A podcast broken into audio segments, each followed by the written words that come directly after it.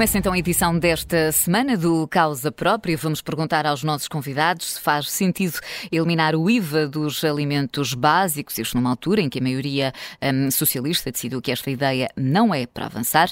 É uma decisão diferente da que foi tomada em Espanha há cerca de duas semanas. Diogo Teixeira Pereira, temos uh, connosco José Camolas, uh, vice-presidente da Ordem dos Nutricionistas, que defende a eliminação do IVA para bens essenciais, e Clotilde Palma, especialista em direito fiscal, que acredita que uma medida deste género não tem efeitos práticos. Vamos ao debate. Bem-vindos, José Camolas. Em 2016, Portugal baixou o IVA da restauração de 23% para 13%. De acordo com as contas do Banco de Portugal, os preços deviam ter descido cerca de 8%.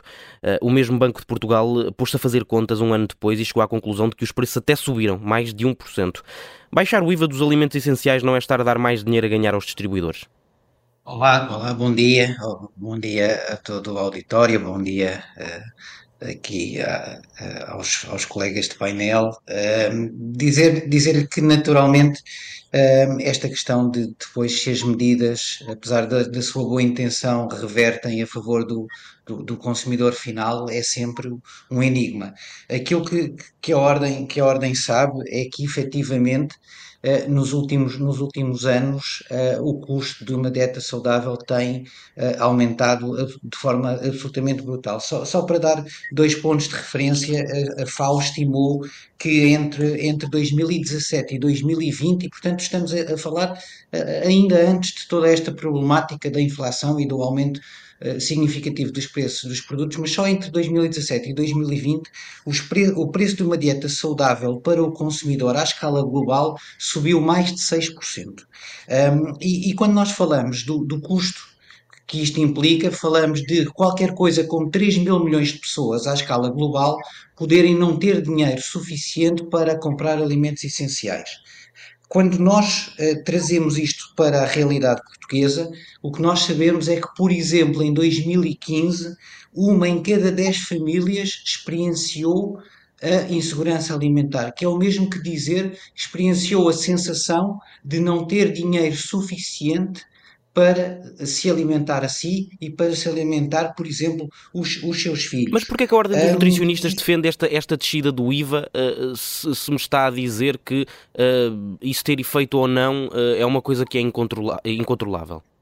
Eu, eu não, nós não achamos que seja incontrolável. Uh, o que nós achamos é que depois é preciso, e ainda há muito pouco tempo nós vimos uh, medidas relativamente musculadas do governo a propósito de, uh, enfim, especulação do ponto de vista dos preços de distribuidores. Portanto, o que nós consideramos é que é preciso fazer aquilo que é preciso fazer, quer do ponto de vista das medidas de capacitar para o acesso a uma alimentação saudável os cidadãos e por muito que nós tenhamos ouvido e com agrado o esforço que foi feito para alguma devolução de rendimentos, nós sabemos que a inflação, e nomeadamente a inflação dos alimentos, transcendeu em muito aquilo que foi algum retorno de rendimentos que alguns cidadãos portugueses possam ter uh, acolhido. E, portanto, no fundo, o que nós queremos dizer é que nós estamos a cavar um fosso cada vez maior um, para aqueles que, não tendo rendimentos, não terão, não terão recursos suficientes para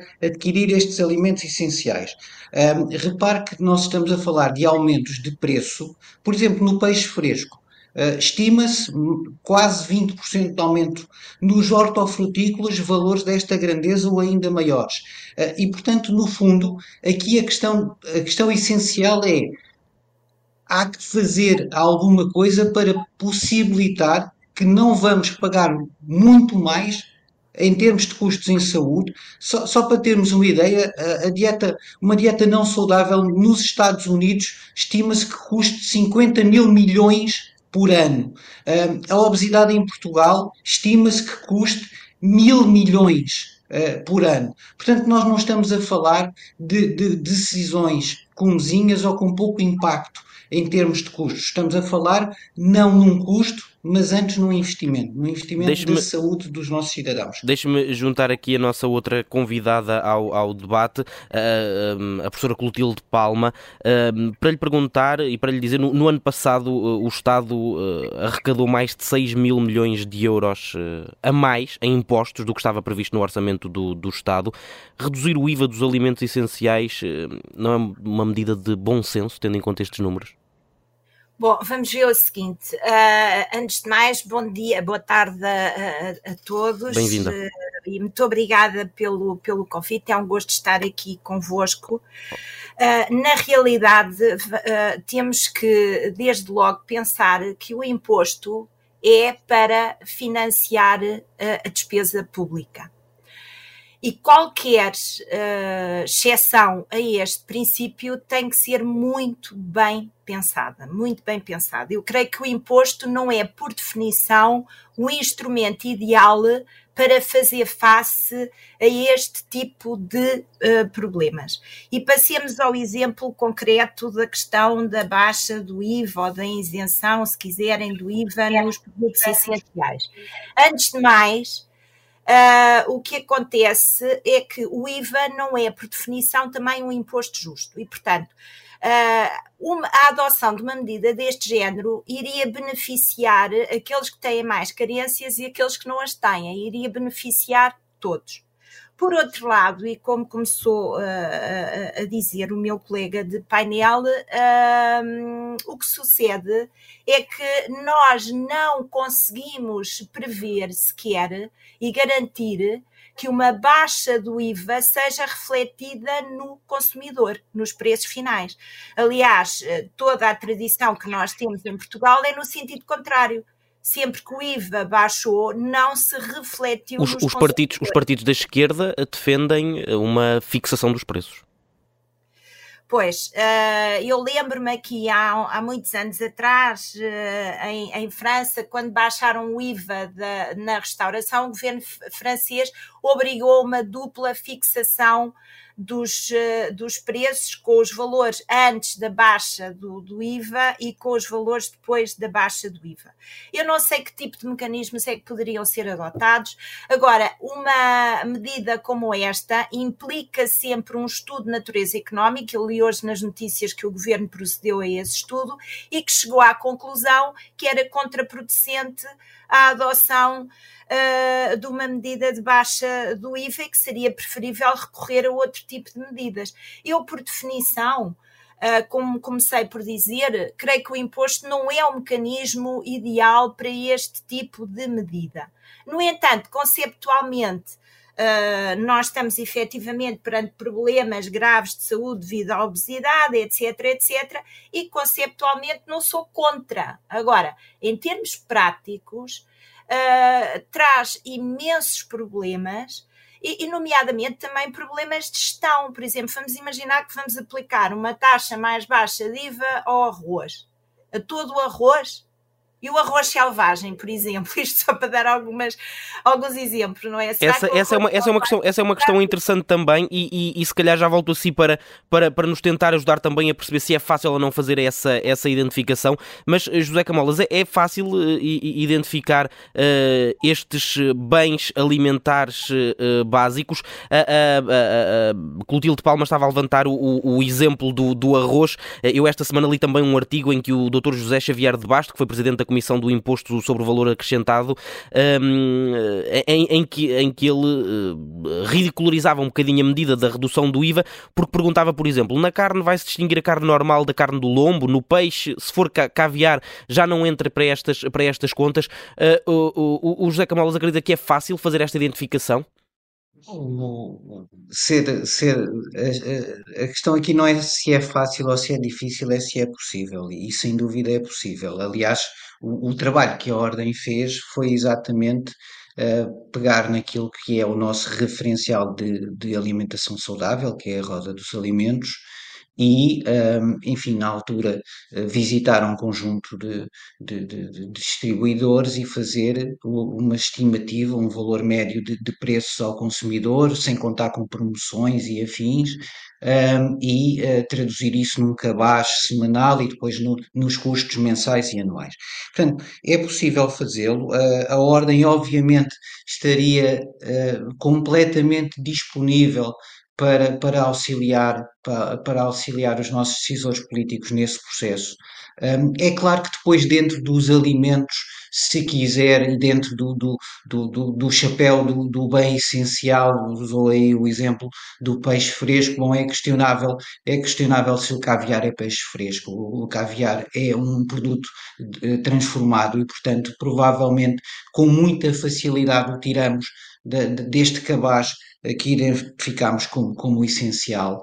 Um, mas depois também há aqui algumas utopias pelo meio, que é, eu pergunto, se é assim tão ilegítimo que alguém que tenha um rendimento mais, mais moderado aspire também a comer bife do longo, porque não? Uh, não me parece que seja assim uma coisa tão utópica quanto isso, que se justifique eu ter que taxar o bife do lombo muito mais do que, do que as febras, as febras ou, ou, ou a carne, ou a carne de, de, de frango. Portanto, há, há, aqui também, é preciso também não, não levarmos isto para, para questões excessivamente ideológicas. O que está aqui em causa é, de facto, um cabaz de bens essenciais que está bem identificado. Nós temos, nós orgulhosamente, há muitos anos, temos um guia alimentar nacional um, que inspira aquilo que são as boas opções alimentares, aquelas que se traduzem depois na proteção uh, e na promoção da saúde, e é exatamente partindo dessa base que é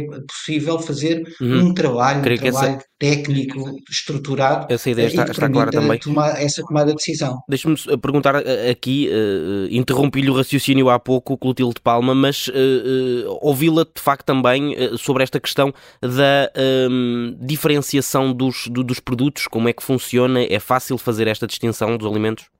Uh, eu, eu, trabalho em direito fiscal desde que me licenciei já há três décadas, mais de três décadas. E já trabalhei no Ministério das Finanças, trabalhei com membros do governo, sou árbitra, sou advogada, etc, etc, etc.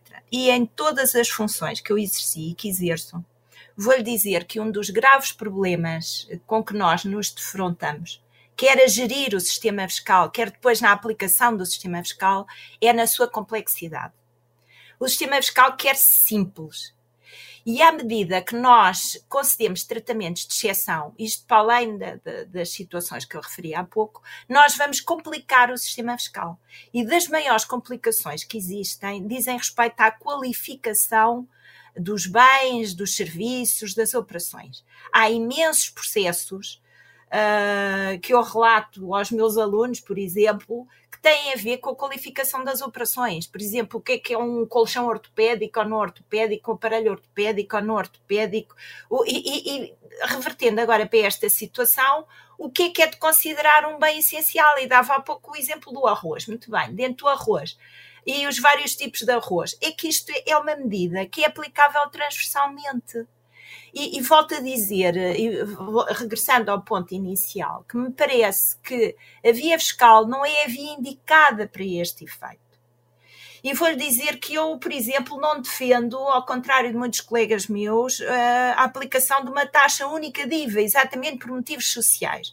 Agora, parece-me que há que fazer estudos económicos e ver quais os efeitos da aplicação de medidas deste tipo, associar depois com a complexidade acrescida que vai trazer ao sistema fiscal e concluir se realmente não será preferível adotar outro tipo de medidas, como por exemplo compensações, subsídios realmente direcionados às pessoas mais desfavorecidas. José Camolas, não, não lhe parece que, que, que esta uh, ideia podia ter mais eh, efeito? Em primeiro lugar, uh, uh, por causa da esta ideia de, de continuar a, recolher impostos e, e distribuir depois subsídios a, quem, a quem mais precisa, porque o IVA também, quando, quando se corta, corta-se para todos, para quem mais precisa e para quem precisa menos. Sim, é claro, é claro que eu estava a ouvir com, com atenção, naturalmente, naturalmente, se há, se há competência que não me assiste é, é perceber muito de, de código fiscal e, e de decisões a esse nível e, portanto, naturalmente, a minha visão aqui é uma visão em, em, em saúde e naquilo que tem que ver com, com, com, com a, a adequação alimentar. E, portanto, é claro que há aqui decisões que são, que são estratégicas e que são difíceis e que, se calhar, até têm que ser em multinível. Um, um, o que nos parece aqui absolutamente evidente é que, uh, independentemente do extrato social de que estejamos a falar, investir, investir em alimentação saudável é investir em, em, é, é, é, um investimento que, tra, que, traz retorno de não, não traz retorno do, do, momento imediato, traz retorno, é um facto de médio e de longo prazo. Mas eh, aquilo que estamos aqui a dizer é que, independentemente do extrato económico, o facto de haver um critério de que alimentos adequados que constituem um cabaz alimentar essencial terem um, um, uma discriminação positiva do ponto de vista fiscal, isso traduzir-se-ia em benefícios transversais à sociedade, independentemente de estarmos a falar de classes mais desfavorecidas ou menos desfavorecidas. É claro que nós sabemos que enquanto uma família de classe média, que, enfim, vamos percebendo que é, que é cada vez uma franja menor dos, dos portugueses, vai alocar mais ou menos 20% do seu rendimento global à alimentação, aqueles que são mais desfavorecidos vão alocar 30%, 30% a 40% do seu rendimento. E, portanto, naturalmente, estes têm que ser ainda mais o foco da atenção, o foco das medidas. O que nós queremos dizer é que, com aumentos de preços ao consumidor, como aqueles que temos visto, todas as medidas que possam ser tomadas que aliviem que aliviem a, a, a, carga que as famílias têm na aquisição de alimentos é absolutamente fundamental, porque quando não corremos o risco de muito, eh, por muito que haja uma estrutura de suporte social aos mais desfavorecidos, começa a haver uma franja, que é exatamente a franja intermédia, das, da, da, chamada classe média, que eles, eles mesmos se veem na contingência de, numa questão de alocação de recursos, não ser capazes de adquirir o essencial daquilo que é o cabaz alimentar. E se juntarmos aqui variáveis como, como são o aumento das taxas de juro, o aumento de, de, da energia e por aí adiante, nós conseguimos facilmente perceber que mesmo que existam medidas e medidas que se querem cada vez mais robustas de suporte, de subsidiação, ah, de rendimento, ah, àqueles que são mais desfavorecidos, há depois toda uma franja de portugueses que vão ficar aqui muito num limbo de tomar a decisão entre pagar a prestação da casa e comprar alimentos adequados. E esta decisão ninguém devia ter de estar perante ela e essa é a nossa, é a nossa preocupação e daí esta nossa, esta nossa proposta, que aliás, como vimos uh, pela decisão tomada aqui ao, ao, lado na vizinha Espanha, não é, uh, pelos vistos, assim tão, tão estranha e tão, e tão despropositada. Clotilde Palma, não, não sei se tem acompanhado a, a, a, aquilo que Espanha está a fazer, se já é possível tirar conclusões daquilo que está a acontecer em Espanha. Está a correr bem em Espanha esta ideia de eliminar o IVA dos alimentos essenciais? Uh, em relação à sua questão, devo dizer que uma baixa de impostos é sempre bem vista pelas populações, não é? Pelos ricos, pelos pobres, pelos remediados, etc. É sempre bom não, não pagar impostos ou pagar menos impostos. Agora, uma coisa é a realidade de Espanha outra coisa é a realidade portuguesa. E, portanto, nós não podemos estar aqui a comparar o caso de Espanha com o nosso caso. Quais é que são as diferenças? É certo que Espanha, o contexto económico é diferente. E, e, e é certo que Espanha uh, associou a baixa da taxa do IVA também à concessão de subsídios, mas fez aí um mix não é? Agora, o, o, governo saberá melhor quais foram os estudos económicos que foram feitos para conduzir a essa, a essa conclusão, porque efetivamente eu sou absolutamente a favor de uma alimentação saudável, etc, etc. Só que nós temos que atuar aqui um bocadinho e temos que pensar uh, em várias perspectivas. É um bocado como a figura mitológica da Hidra, não é? Temos de ter aqui várias cabeças. Por um lado, sim senhora, isso é incontestável a questão da alimentação saudável. E, e, é incontestável que a população está a passar por dificuldades, etc. Mas qual será a melhor forma de atender a esse tipo de problema? Será o imposto? A questão é essa: é que o imposto, por definição, serve para cobrir as despesas públicas. E as situações de, de, de concessão de benefícios devem ser excepcionais. Se não há outras Portanto, mexer, mexer no IVA só se for para aumentar, porque para diminuir não faz sentido eu não estou a dizer isso, uh, mas tem que se pensar muito bem e, e, tem que se pensar também numa ótica de não introduzir mais complexidade no sistema fiscal. Eu vou dizer da minha experiência, e tenho oito anos de experiência em vários gabinetes ministeriais. Uh, todas, a maior parte das situações que nós tínhamos quando estávamos na elaboração dos orçamentos de Estado tinham a ver precisamente com pedidos de baixa ou de isenção de impostos e tinham a ver precisamente com a tal história da qualificação das operações e dos precedentes que se vão criar, não é? É que nós temos que ver isto também na ótica da gestão fiscal. E tudo, isto é um todo. Nós estamos aqui a atender a uma árvore da floresta, uhum. não é? Portanto, temos que ver isto numa perspectiva global, sendo que efetivamente para além do mais, a aplicação prática desta medida traz imensos problemas, mas gosto também de salientar aquilo que comecei por dizer desde o início. No nosso país, todos os casos, todos, em que houve baixa da taxa do IVA, nunca se comprovou, pelo contrário, que existisse. Ele foi absorvido. Um no consumidor. Uhum. E, e vou-lhe dizer também que a diretiva que permite agora a atribuição de isenções e de taxas mais reduzidas no IVA, nomeadamente aos bens alimentares, frisa no, no seu preâmbulo que todas estas situações devem ser dadas atendendo ao benefício uhum. do consumidor. Fica clara também é? essa ideia. A Muito... questão é essa, é, é, óbvio, eu sou a favor conceptualmente desse tipo de medidas. Uhum. Mas, mas depois não tem efeito prático, não é? Pois, a questão é essa. Obrigado, é? Clotilde, obrigado, Clotilde Palma. Obrigado também, José Camolas, pela vossa disponibilidade para uh, discutirmos este assunto uh, aqui na, na Rádio Observador. É, uh, de resto, um, um assunto que, do qual certamente voltaremos a falar, porque foi discutido ontem na Assembleia da República e foi chumbado pela maioria socialista, mas os partidos da oposição têm ideias para, este, para, estes, para esta questão do, dos alimentos essenciais e uh, podem voltar a ter de uh, a discutir uh, em breve. Obrigado.